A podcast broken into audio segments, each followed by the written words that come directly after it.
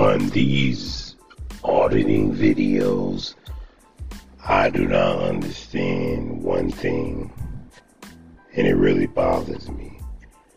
On the auditing videos, the First Amendment auditing videos, the First Amendment auditors, they go to different places and they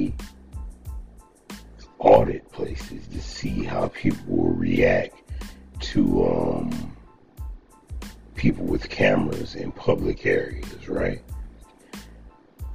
What I don't get is what do the people that's getting mad and frustrated and calling the police and scared, what do they get out of pulling out their camera and recording them?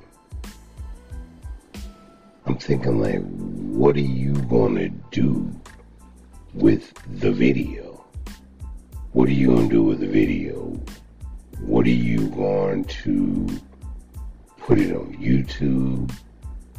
You're gonna take it home and show it to your wife? I mean, what's happening? We know what the First Amendment auditors are gonna do with their videos but I don't understand what the people at the businesses and the people at the courthouses and libraries. What is a librarian gonna do with a video recording of some dude that came in and was just walking around with a camera? What the hell is she gonna do with it? Take it home and play it on their TV or something. I just don't understand the whole cam back thing. It just makes no sense.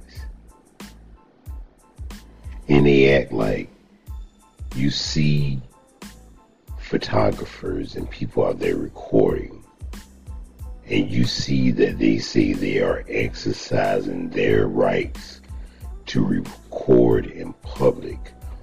What do you think is going to happen when you pull out your phone and record them?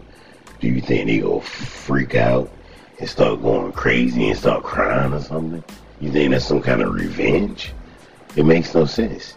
They already trying to prove the point that you can record in public. Why would they get mad if you start recording in public? That makes no sense.